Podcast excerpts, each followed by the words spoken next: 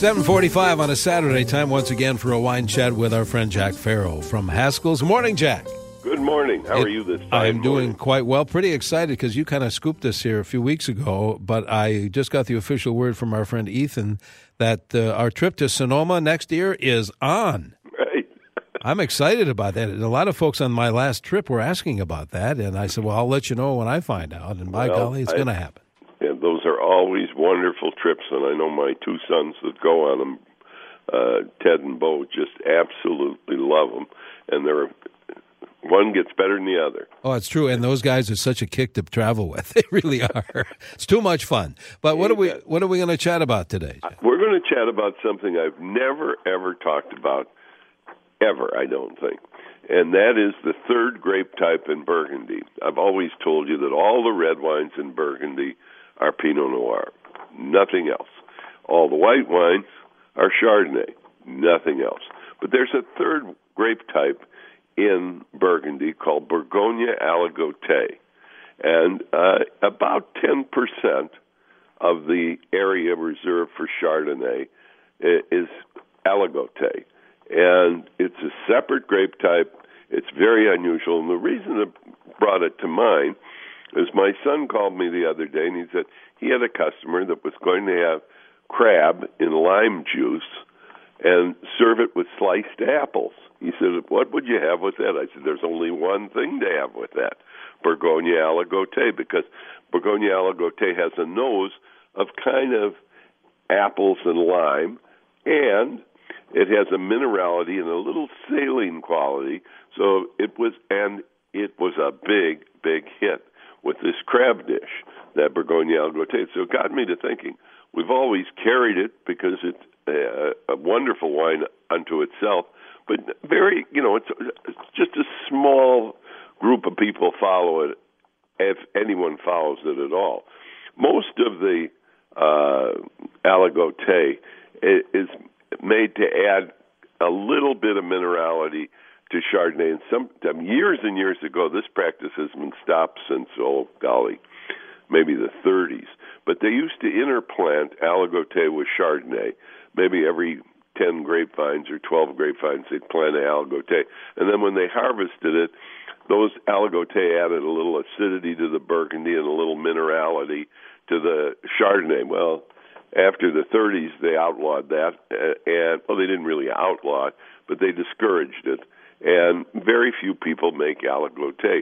But today, there's a renaissance, and people are rediscovering aligoté. And aligoté probably is best known uh, for a drink, Kir.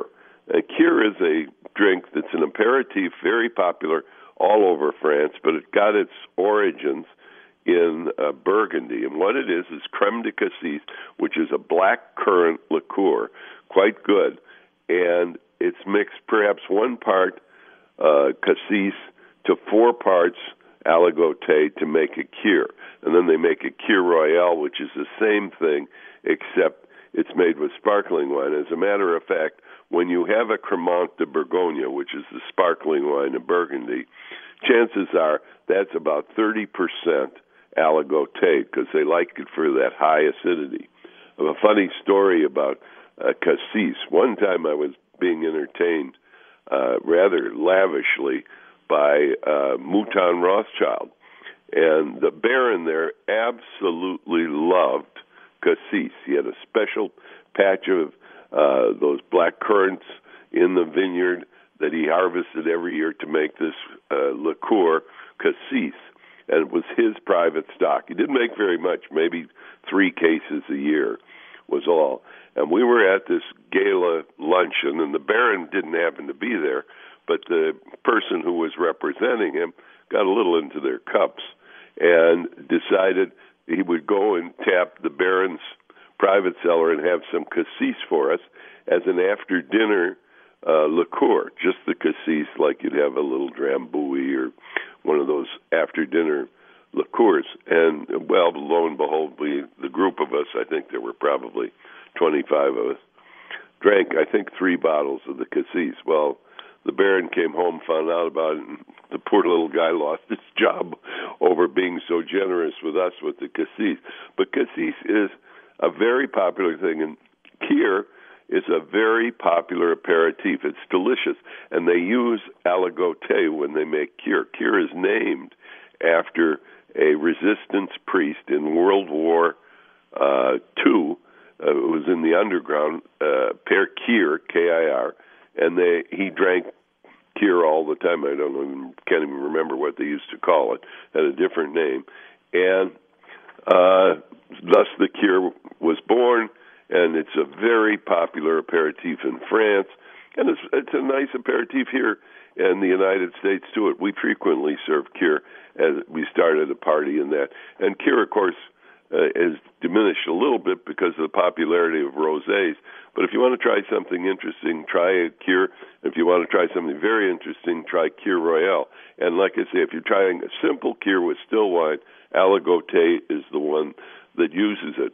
Well, in 1937, uh, the AOC of uh, Burgundy acknowledged aligoté, which had a murky history up to then. You know, it, was used to make wine for uh, the vineyard workers or a house wine or for their own personal cure, but very few vignerons sold it. Today it's very, very popular. And uh, it's all aligoté is separate. And it really is an interesting wine because it goes so well with so many different things. For example, if you uh, were grilling trout, any oily fish uh, would go extraordinarily well with aligoté. Uh, something like escargot with a heavy garlic uh, and the butter also goes very nicely with aligoté jambon persillé, which is a ham in a aspic sauce with parsley, uh, goes extremely well with aligoté as well. Now, those are all items that you find in Burgundy, you know, snails, uh, jambon persillé, etc. But you know, uh, aligoté is planted in the areas where the Chardonnay wouldn't flourish, the top of the vineyards, uh, where they're kind of rocky, and that is a good place to grow aligoté. I remember my friend uh, Roulot, excuse me, in Meursault, always was very, very proud of his aligoté. And today, his grandson, who runs the vineyard, still plants about, oh, maybe an acre and a half of aligoté in vineyards that could produce Meursault and demand a much, much higher price than that aligoté has. But they kept it for themselves and close family friends. I was lucky enough to get a few cases every now and then uh, from them because uh, the aligoté is, is he's so proud of it, and they, like I said, it, it's a financial hardship because the Meursault goes for hundreds and hundreds of dollars a case, and the aligoté they can probably get maybe a hundred dollars, maybe a hundred and fifty dollars a case. So they get a third of what they would get for the uh, Meursault in the same area. But they're so proud of that aligoté, and it has such a rich family tradition of them making that aligoté that they continue to produce it. Another one is the Boisset family. Their aligotés, I must admit, are some of the best I have ever tasted in my life. Now, Boisset owns a lot of different names uh, in France. Malmaison is one, uh, Bouchard is another, etc. But their aligoté they put forth on the Boisset label, and I think it, it is an absolute stunner. It's always been my favorite straight aligoté, and like I say, I've made some new friends not too long ago when they had the crab with the lime juice served atop apples uh, it, the people that had it thought it was a marriage made in heaven. So today, everybody, even the domain Romanée-Conti, has a property down in the village of Bouzeron, and there they make a Bourgogne Aligoté. Now, just imagine, here is probably the most expensive wine in the world. They get thousands of dollars a bottle for Romanée-Conti, for their La Tâche, uh, etc and here they're making in Bouzeron an aligoté that they're extraordinarily proud of. So maybe we'll see a little more of Bourgogne aligoté. I know they're planting some up in Washington State. It's sort of a cold. Uh, it doesn't mind the cold weather, and you know it gets very cold in Burgundy. And you ever were in cellars there in November, etc., stomping through them, you know exactly what I mean. It's a penetrating, damp cold that makes our sub-zero days seem balmy by comparison because we don't have that dampness. But that aligoté is becoming more and more popular. As a matter of fact, uh, when I was decided to talk about this, this week there was an article in the New York Times on aligoté and its newfound popularity. People are looking for new and different wines to try. Aligoté certainly fits the bill there very nicely. And, and like I said, well, it's never going to be as good as Chardonnay from Burgundy, in my opinion, but it's certainly a varietal that's worth uh, trying, and it has its place. I mean, there's certain things that Aligoté would go better with than a very expensive uh, Burgundy. And if you notice, all those foods I recommend with are basically simple, ordinary uh, dishes. Uh, that uh, jambon persillon is like a head cheese. You know, it's sliced up and served like a cold cut for lunch, etc. And people that grew the aligoté and kept it nourished all through these years when it wasn't very popular did it so for their own personal enjoyment because it certainly has a place at the table.